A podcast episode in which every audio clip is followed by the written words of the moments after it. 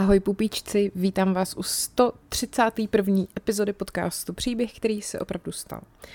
Vydávám ji s malinkým spožděním, protože jsem byla na dovolený a už jsem vám o tom říkala dost, takže to nebudu dál uh, nějak jako vokecávat. Um, tak tady máme další hádanku. Jo, mně to přijde, že vás to baví a uh, pro mě je to vždycky docela výzva dát dohromady fakta o tom člověku, který jako neřeknou, co je to zač a zároveň jsou to věci, které se o něm třeba moc neví. Tak se mi to snad znova podařilo a doufám, že to neuhodnete během prvních deseti vteřin. Takhle, myslím si upřímně, že v tomhle konkrétním případě to buď uhodnete během prvních deseti vteřin, a nebo to prostě nebudete vědět do konce. A jestli mi zase budete psát, že jste to uhodli v půlce, tak prostě nemám dobrý odhad. Tak jo, jdeme na to. Eh, takže zase dneska mám pro vás připravený osud známého muže, jehož jméno vám prozradím až na konci.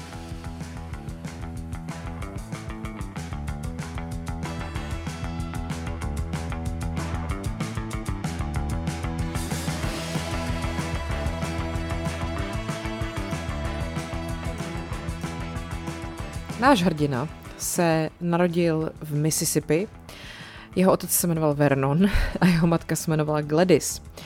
A on se teda narodil po svým jednovaječným dvojčeti. Byl to jeho zlý bratr Hans Remorej. Ne, není to vtipný, protože to jeho jednovaječný dvojče se sice narodilo 35 minut před ním, ale bohužel bylo mrtvý.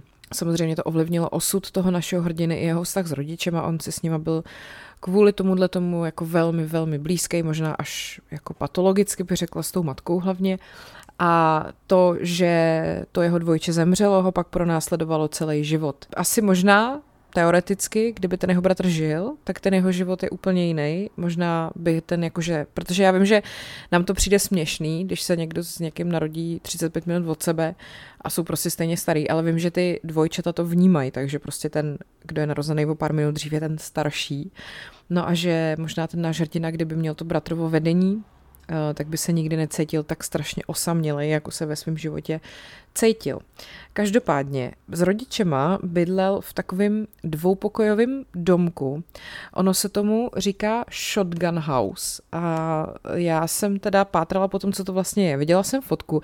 Je to takový to úzký obdélníkový obytný stavení, to třeba nemá šířku víc než, já nevím, 3,5 metru, jo. Ty místnosti jsou v tom uspořádaný za sebou, dveře to má jakoby Eh, vepředu a vzadu a je to takovej, co jsem našla jako nejoblíbenější styl domů na jihu Spojených států od konce americké občanské války do 20. let 20. století. Jo. Říkalo se tomu taky shotgun shack, shotgun hut, shotgun cottage a nebo dokonce potom shotgun apartment, když jich jako bylo víc vedle sebe. A ta konstrukce je podobná jako u takových těch železničních domků. No prostě žádný luxus, jo, taková fakt jako dřevěná chatička. Vlastně to postavil právě ten otec toho našeho hrdiny, uh, jakoby k příležitosti toho, že rodina se rozrůstá. Teď se teda pojďme podívat eh, na dětství toho našeho hrdiny. Eh, rodina byla velmi zbožná, navštěvovali církev Assembly of God, ale to zase podle mě není tak neobvyklý eh, na Ameriku, kor, když je to Jižní Amerika, ještě k tomu na začátku, řekněme, nebo před vůbec druhou světovou válkou. Mm, otec toho našeho hrdiny byl německého, skotského a anglického původu a jeho matka byla skotsko-irského původu s francouzskýma předkama a navíc teda s velkou pravděpodobností uh, pra, pra, prababička jeho matky byla uh, vlastně indiánka jako kmene Cherokee, což potom jako ta rodina potom celý, celý život toho našeho hrdiny pátrala a vlastně se to jako potvrdilo až třeba nedávno. Přitom jako ta pra, pra, prababička se jmenovala Morning Dove, jakože ranní holubice a jako sorry, ale když se někdo jmenuje ranní holubice, tak je asi jasný, že to nebude Němka prostě, nebo já nevím, jako můj dědeček se jmenuje Skákal přes oheň a propálil si mokasínu. Hm, co to asi bylo prostě uh, za rod, kde on jako vyrůstal. No mně to prostě přijde, že potom nikdo nemusel pátrat, ale dobrý.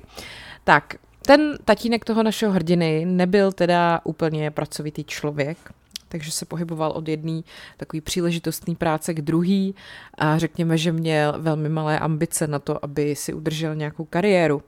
Takže rodina neměla peníze a často se spolehali na, na pomoc sousedů nebo i třeba takovou tu vládní potravinovou pomoc, jako z nějakých potravinových bank a tak.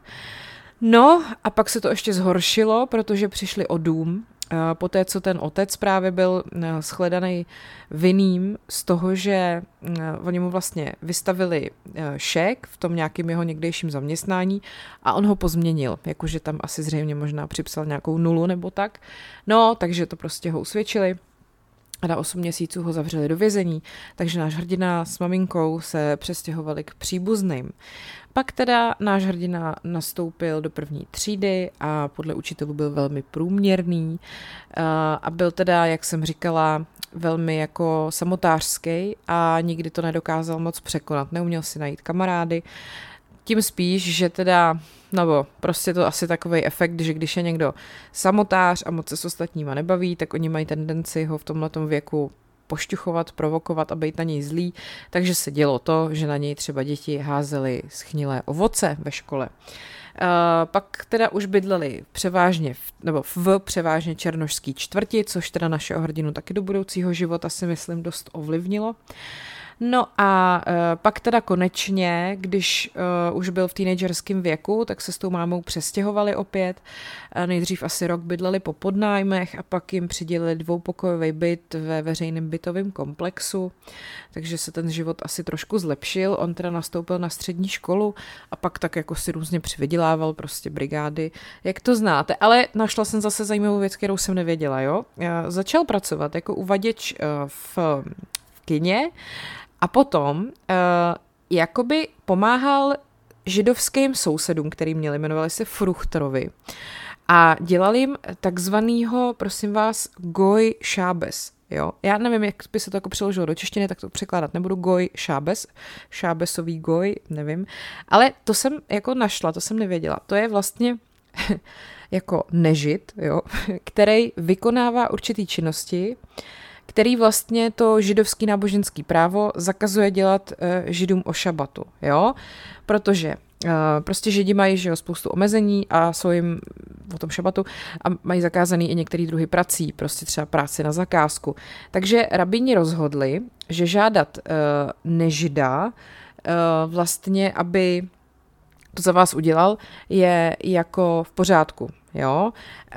Takže Goj Šabas uh, vlastně není potřeba tam, kdy jde teda o život, a nebo kdyby prostě existovala přiměřená možnost ohrožení života, ale jinak uh, prostě to jako takhle fungovalo. Takže my máme šabat, nemůžeme nic dělat, tak prostě tady za nás pracuji. Uh, každopádně ta část, ta, ta práce tady toho člověka byla dřív jako vlastně vymyšlená jenom proto, aby pomáhal třeba chudým ženám a uh, za odměnu dostávali jenom nějaký jídlo, potom teda už i peníze. No prostě, hele, tohle je asi na samostatnou podcastovou epizodu vůbec jako uh, takový ten ortodoxní židovský způsob života. Já jsem teď zrovna cestou z Belgie letěla v letadle se čtyřma takovýma klukama, který právě se během i toho letu museli odsloužit takovou tu svoji ranní modlitbu, že jo, a teď ono prostě pro člověka, který se s tím nikdy nesetkal, to vypadá fakt jako hrozně zvláštně, jak oni si na sebe hodí tu věc, teď se omotají takovou tu černou pásku a začnou prostě mluvit, předčítat z knihy a to. A já, jak jsem to už viděla třeba asi ve dvou filmech, kterých jsem o tom, letom, o tom, o tom ortodoxním životě těch židů jako viděla, který jsou mimochodem výborný, to vám dám pak do zpravodaje, na ně doporučení. Jako fakt, to, fakt je to jako zajímavý a, a no, zábavný, nevím úplně, ale je to zajímavý. A pak mě ještě napadá seriál Unorthodox uh, na Netflixu, čtyřdílnej o, o vlastně dívce tady z tohoto ortodoxního prostředí, která se uh, potom z toho snažila vymanit. To je výborný, to taky dám do zpravodaje. Tak, uh, vracím se zpátky ve svém myšlenkovém řetězci. Uh, no takže jsem chtěla říct, že lidi, kteří tohleto nikdy neviděli, tak v tom letadle na ně čuměli úplně s otevřenou pusou, protože mě na tom vlastně fascinuje, jak oni opravdu, uh, je jim úplně jedno, jestli na ně někdo kouká a co si o nich kdo myslí. Oni si prostě jedou svoje. Je to fakt zajímavý. No, tak, vrátíme se úplně zpátky zase k našemu hrdinovi. Takže náš hrdina uh, začal potom samozřejmě v pubertě lehce vyčnívat, protože tak jako začal experimentovat se svým vzhledem, nechal si narůst kotlety a upravoval si eh, vlasy vazelínou, ale tak to si myslím, že jako ne, nebylo v té době zas tak neobvyklý, všichni jsme viděli film Pomáda. No a Potom další důležitá zajímavá věc o něm, kterou podle mě, která se moc neví, on byl velký fanatik do zbraní. A uh, měl za svého života celkem 32 pistolí, jednu brokovnici a samopal. A zvlášť teda jeho revolvery byly vyloženě umělecký díla. Jo. Eh, jeho zbraně měly zdobený rukojeti a složitý vzory a vlastně třeba vlastnil, vlastně vlastnil, no, měl pistoli Smith Wesson model 1902 a na té rukojeti, té pistole byly zlatý retiny jelenů, medvědů a dalších divokých zvířat. Uh, to si nechal vytvořit u německé společnosti Frederick Wilhelm Heim a potom teda eh, je různě daroval, jako tyhle ty zbraně. Třeba uh, šerifovi Jeanovi Barksdaleovi, potom co mu s něčím pomohl během života, protože uh, to bylo třeba v, konkr- v tomhle konkrétním případě to, že jeho přátelé uvízli na letišti a tady ten pán zařídil, aby je vyzvedli, tak on mu prostě za odměnu dal zbraň, což je zajímavý. Uh, no ale teda, když jsme u těch zbraní, tak náš hrdina taky uh, se nechal odvést do armády. Dva roky sloužil v aktivní službě a čtyři roky v záloze. A uh, vlastně už v té době byl docela známý, takže uh, bylo takový zvláštní mít takovýhleho člověka jako mezi běžnýma rekrutama v armádě a uh, taky mi přijde zajímavý, že uh, vlastně se zajímal hodně o karate, jako vážně se zajímal o karate. Během služby v armádě se uh, teda zajímal o karate a studoval bojový styl Chitoryu pod vedením Henka Slemanskyho. A potom dokonce získal černý pásek, takže zřejmě slušný oddíl. No, uh, bohužel, když se vrátil z armády, respektive ještě když tam byl tak, tak mu zemřela matka a jak jsem říkala, ona byla jako jeho stoprocentně absolutně nejbližší člověk. Takže eh, ona teda zemřela na infarkt, bylo jí jenom 46 let a jeho ta zpráva o, jeho, o, její, o její smrti úplně zdrtila. Takže uh, potom třeba tady citát jeho, ona je všechno, pro co jsem kdy žil, vždycky to bude moje jako nejoblíbenější holka. No, takže opravdu potom se to na něm těžce podepsalo a on si pak tenhle ten smutek sebou nes jako po celý zbytek svého života. Tak a jdem se podívat na ještě jiný ženský teda v jeho životě, co měl.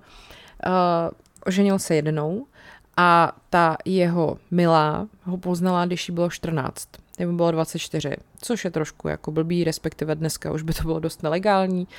A samozřejmě, že to jejich manželství zdaleka nebylo idylický, on jí byl často nevěrný, měl poměr e, třeba s jednou ženou, která dokonce pak byla těhotná a šla na potrat, ale teda on nebyl sám, kdo byl v tom vztahu nevěrný, i ona měla románek s to je docela vtipný, instruktorem karate, který ho ji právě doporučil ten její manžel. Um, vlastně se rozvedli jen několik let po svatbě a ona vždycky potom říkala, že jeho opustila proto, aby našla sebe sama. Neprošla jsem si dospíváním jako normální holka, prostě jsem tak nějak následovala to, co dělal on. Nerozvedla jsem se s ním, protože bych ho nemilovala, byl láskou mého života. Uh, když už, tak jsem odešla, protože a pořád jsem ho milovala, jsem potřebovala zjistit, jaký je svět. No, což je hezký, na druhou stranu teda jsou tam fakt jako, řekněme, věci v tom vztahu, krom toho, že teda začal, když jí bylo 14, eh, který fakt nejsou jako v pořádku, kdy ona právě třeba řekla v jednom rozhovoru, že on po celou dobu jejich vztahu ji nikdy neviděl bez make-upu. Někteří muži neumějí uh, jako se setkat s pravdou. Vždycky jsem byla aspoň trochu nalíčená. Nikdy mě nechtěl vidět, jak se oblékám, chtěl vidět konečný výsledek. Muži nechtějí vidět, čím si žena musela projít, aby se dostala tam, kde je. Chtějí vidět produkt, výsledek. Jo, to je moc hezký. Taky, že on měl naprostou kontrolu nad vším, co ona jako nosila, včetně prostě oblečení a tak. Dokonce se s ní i účastnil nákupů, takže pro ní ten život s ním byla taková prostě trošku jako pojebaná bublina. No, on sám teda vůbec jako měl ten eh, svůj vzhled nebo, nebo to, jak uh, sám sebe jako definoval, to měl založený prosím vás na komiksu. Jo? On byl velkým fanouškem komiksu Captain Marvel a vlastně se předpokládá, že ten svůj vzhled modeloval podle toho. Navíc teda, že mezi ním a tím jako fiktivním teenagerem z toho komiksu je velká podobnost.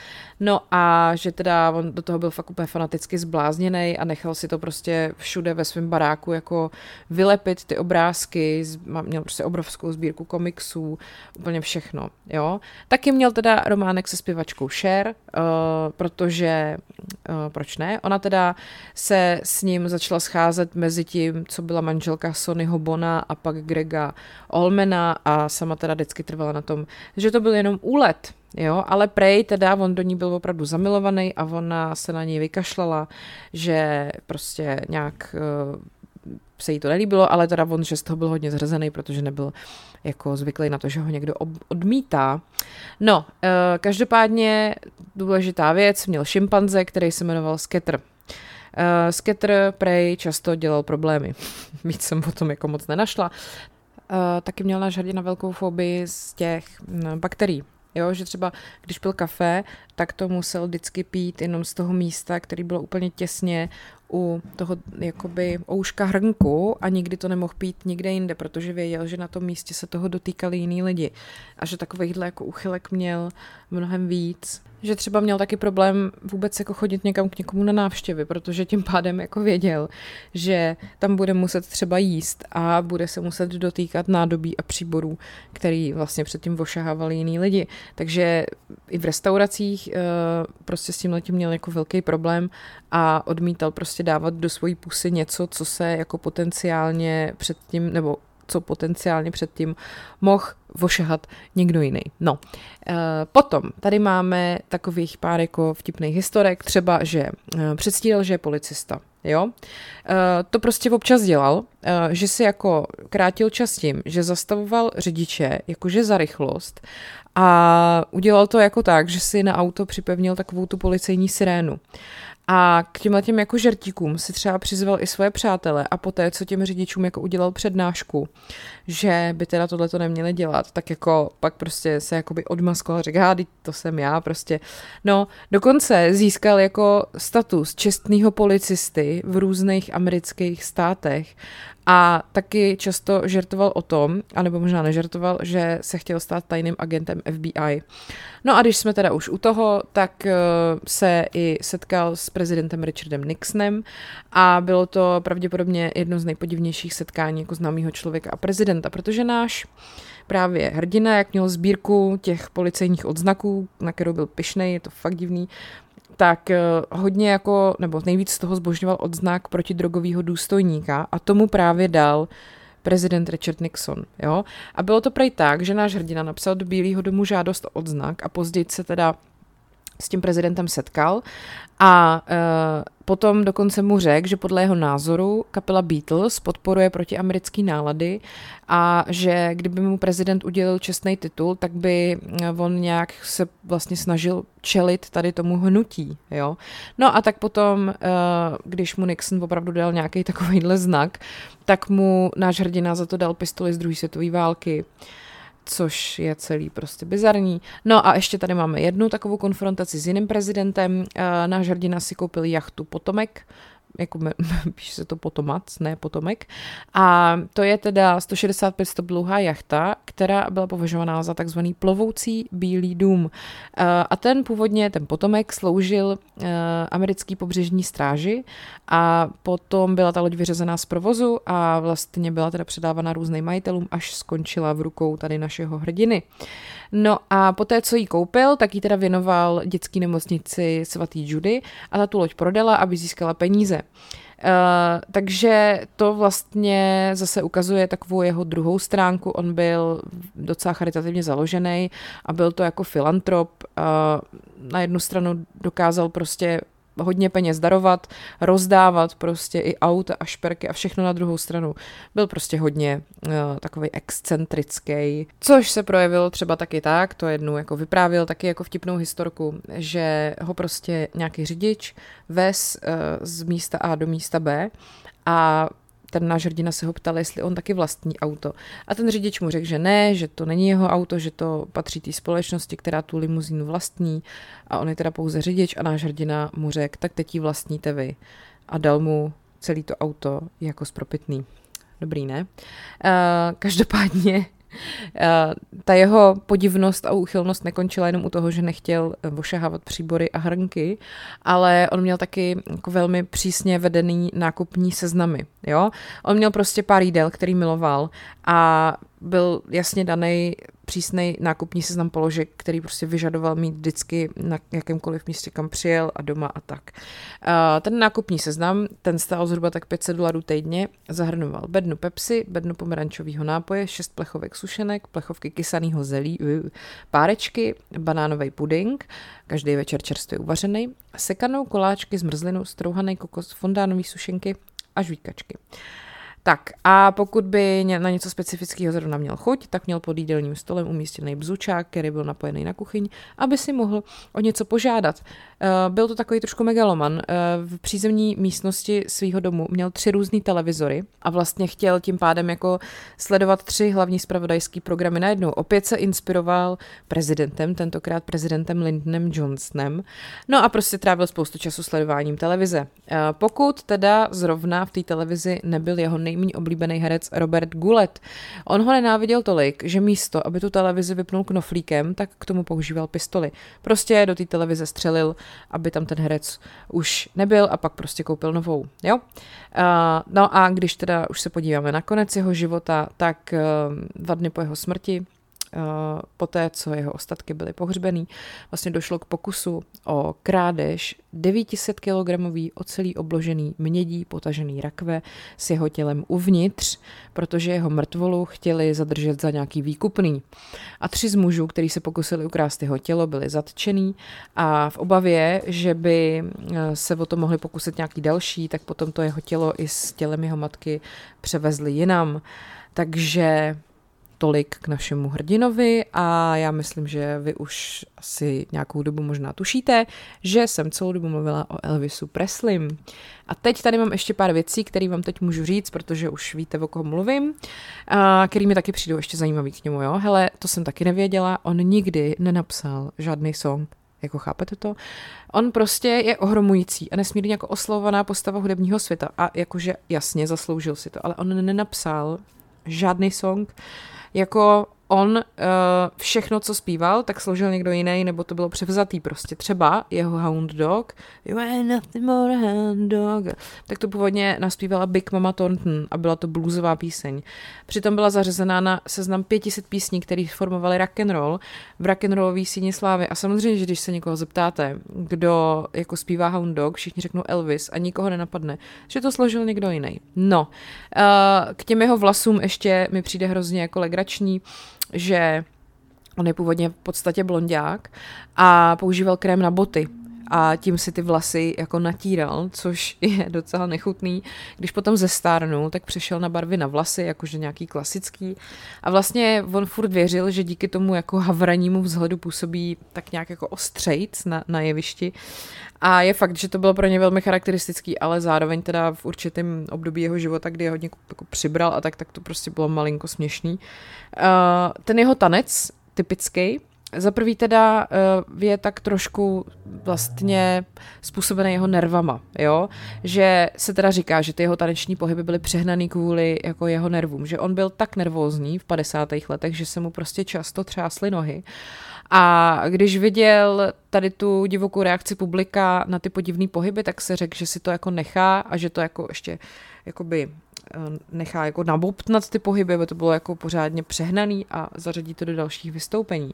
Jeho první velký vystoupení se odehrálo v červnu 56 v The Milton Barrel Show a samozřejmě nesmělo chybět publikum složený z ječících dívek, on zpíval teda Hound Dog a kritika tehdy to vystoupení označila za vulgární a urážlivý. A konzervativní skupiny se Elvise Presleyho obávaly, protože se domnívali, že rock and roll může vést k vysoké kriminalitě mladistvých a cir- cirkus. Církev dokonce vydala článek s názvem Pozor na Elvise Presleyho. No a dokonce se dělo i to, že jako Elvis opravdu byl, řekněme, veřejným nepřítelem číslo jedna takových těch morálně čistých. A když teda takhle kroužil těma bokama a dělal všechny ty věci, které byly až moc asi pro ty lidi jako se sexuálním podtextem, tak eh, v srpnu 1956 se soudkyně soudu pro mladistvé Marion Gooding zúčastnila jednoho z těch jeho koncertů a byla jeho pohyby zděšena a dokonce eh, potom jí pohrozila, nebo jí Elvisovi pohrozila, že ho nechá zatknout a varovala Elvise, že pokud své vystoupení nezmírní, bude z příštího koncertu fakt jako odcházet v poutech a že smí prostě se pohybovat jenom tak jako omezeně ze strany na stranu. Nevím teda, jak to nakonec dopadlo, mám pocit, že on si z toho nic moc nedělal a fungoval takhle dál. No, uh, jakože, jak jsem mluvila o tom jeho seznamu jídla nebo seznamu potravin, tak eh, on byl opravdu jako eh, posedlej s tím svým oblíbeným jídlem. A jedno z jeho nejoblíbenějších jídel byl takzvaný sandwich Fool's Gold, což bylo, eh, že jste vzali celý bochník chleba, ten jste vydlabali a naplnili ho arašidovým máslem, slaninou a banánem. Tenhle ten, jako fuj ty vole, tenhle ten sandwich vzniknul v Denveru v Coloradu, v restauraci Colorado Mine Company a je taky právě označovaný jako Elvisův sandwich. A on teda měl opravdu rád jako hodně jídla a vypadá to, že velmi nerad počítal kalorie. Že prý jednou vyšel na pódium a jeho kapela ho ani jako nepoznala. Uh, každopádně, když byl ještě mladší a štíhlejší, tak uh, se stalo, že málem hrál Tonyho ve slavném West Side Story. Uh, režisér Robert Weiss mu nabídnul hlavní roli a fakt jako chybělo málo. A Elvis měl o to účinkování ve filmu zájem, ale vlastně nějakého manažer mu vysvětlil, že by to pro ně jako nemusel být ten, ten pravý film, takže se to jako nakonec nestalo. Nicméně uh, Elvis hrál dohromady asi ve 30 filmech, já myslím, že spousta z toho budou hrozný sračky, ale jako některý z nich uh, určitě stály za to. Uh, ty odlehčenější filmy měly rostomilý názvy jako Tickle Me, Easy Come, Easy Go nebo Kissing Cousins a samozřejmě, že to byla hlavně taková vějíčka na ty jeho faninky, kterým bylo v podstatě jedno, co tam dělal, hlavně, že tam byl. Uh, spousta lidí se domnívá, kritiků filmových se domnívá, že on kdyby dostal v tom filmovém průmyslu vážnou šanci, tak by se třeba možná i vyrovnal hercům, jako byl James Dean nebo Marlon Brando, ale prostě byla tam ta pěvecká kariéra a to jako hold bylo v tu chvíli jako důležitější než ta filmová. Taky třeba hrál málem ve filmu Zrodila se hvězda, již remake jako teď známe z nedávna z Lady Gaga a Bradley Cooperem, že jo. No ale tehdy ten úplně jakoby Eh, nebo takhle, úplně původně byl ten film natočený s Judy Garland a Jamesem Masonem a v roce 76 potom v něm hrála Barbara Streisand. A právě první uh, jako její protějšek byl vybraný Elvis Presley, on do toho byl hodně zapálený, navíc jeho kariéra filmová teda šla z kopce a neměl ani žádný single v top ten jako v hitparádě. A uh, že prej Barbara Streisandová pak vzpomínala, že si jako po, setkáním, uh, po setkání s Elvisem Preslem začala z nervozity lakovat nechty. A on, uh, když to viděl, jakože takhle, jako po setkání, jako když se, když se potkali, ne jakože až po něm, ale prostě, no, že prostě seděli a ona se začala lakovat nechty. A on, když to viděl, tak vzal lahvičku s lakem na nechty, klekl si na kolena a začal jí nechty lakovat místo ní. No a některý lidi se domnívají, že Elvis film nenatočil, protože to téma bylo pro něj jakoby až příliš osobní. Uh, jako to asi chápeme, že jo, zápletka toho filmu, pokud jste ho viděli, je vlastně o tom, jak se dva hudebníci dají dohromady a ona se strašně proslaví a tak. A pak, no, nebudu vám nic prozrazovat. Uh, co bych si tady ještě tak jako vybrala? Uh, jo, On třeba, to mi taky přijde zajímavý a nikdy mě to jako nenapadlo, on vlastně nikdy nevystupoval mimo Severní Ameriku. Jako přitom lidi mimo USA ho milovali stejně jako američani, ve skutečnosti 40% prodeje jeho hudby pocházelo ze zámoří, ale on prostě v zahraničí nikdy nevystupoval, pokud nepočítáme Kanadu v roce 1957. A spousta lidí si myslí, že to zase bylo kvůli jeho manažerovi. On byl totiž ilegální holandský přistěhovalec a měl pocit, že kdyby vycestoval do zámoří, tak už by se do Spojených států nikdy zpátky nedostal. Uh, protože ten jeho manažer se do Ameriky dostal, prosím vás, skokem z lodi a nikdy prostě neměl americký pas. Původně pracoval na pouťových atrakcích a pak se nějak přesunul k hudební propagaci a nějakým zázrakem prostě objevil Elvise Presleyho. Ty já si možná tady na toho pána taky ještě posvítím, protože to jsou neuvěřitelné kariérní zvraty.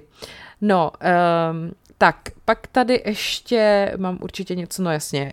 Uh, Vlastně Elvise z piedestalu uh, se sadilo hlavně to, když na scénu nastoupily kapely jako Beatles, Queen a Rolling Stones a traduje se, že v roce 1968 se Elvis procházel po Los Angeles a zjistil, že ho nikdo nepoznává a vlastně tehdy si uvědomil, že musí uspořádat comeback ten jeho comeback eh, vlastně, jeho comebacku předcházelo to, že on byl asi deset let jako úplně mimo a vůbec nejezdil na turné, ale pak teda vyšel jako soundtrack k tomu jeho comebackovému albu, nebo prostě vyšel to comebackový album a on najednou vyletěl na vrchol těch hudebních žebříčků a byl prostě odhodlaný uh, ukázat, že jako je král a prostě zůstane králem. Mimochodem, eh, když jsem u těch Queenů, tak eh, to mi taky přijde zajímavý, že vlastně Freddie Mercury 2. Eh, května 81 složil písničku Crazy Little Thing Called Love. A prej to složil za pouhých asi pět nebo deset minut a o té melodii řekl, že uh, to bylo takový, uh, taková podsta Elvisu Preslim a že uh, potom vlastně se hnedka dostala na druhý místo britský singlový hit parády a stala se vlastně prvním americkým hitem Queenů, jakože číslo jedna, co měli. Takže takže tak a to už je asi všechno zajímavé, co jsem o Elvisu Preslim našla, co se tak jako neví o něm, tak doufám, že vás to bavilo, doufám, že jste to nepoznali hned. A to je ode mě pro dnešek vše. Eh, v bonusech najdete pokračování o tom, jak eh, se zvířata zneužívala ve válečných eh, soubojích, válečných sporech, válečných konfliktech, to je to slovo, co jsem chtěla říct.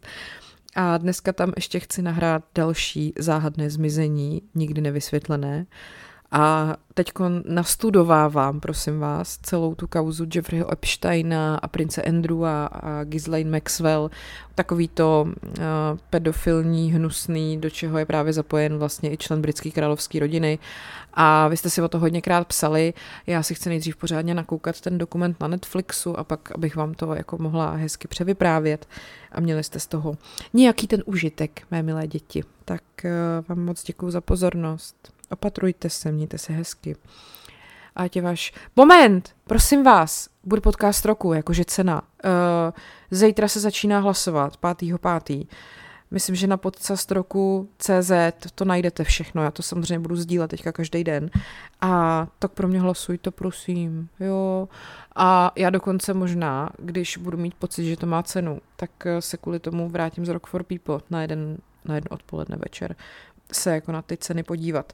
Tak pro mě hlasujte, děkuju, tak jo, tak ahoj, ať je život příběh, který se opravdu stal.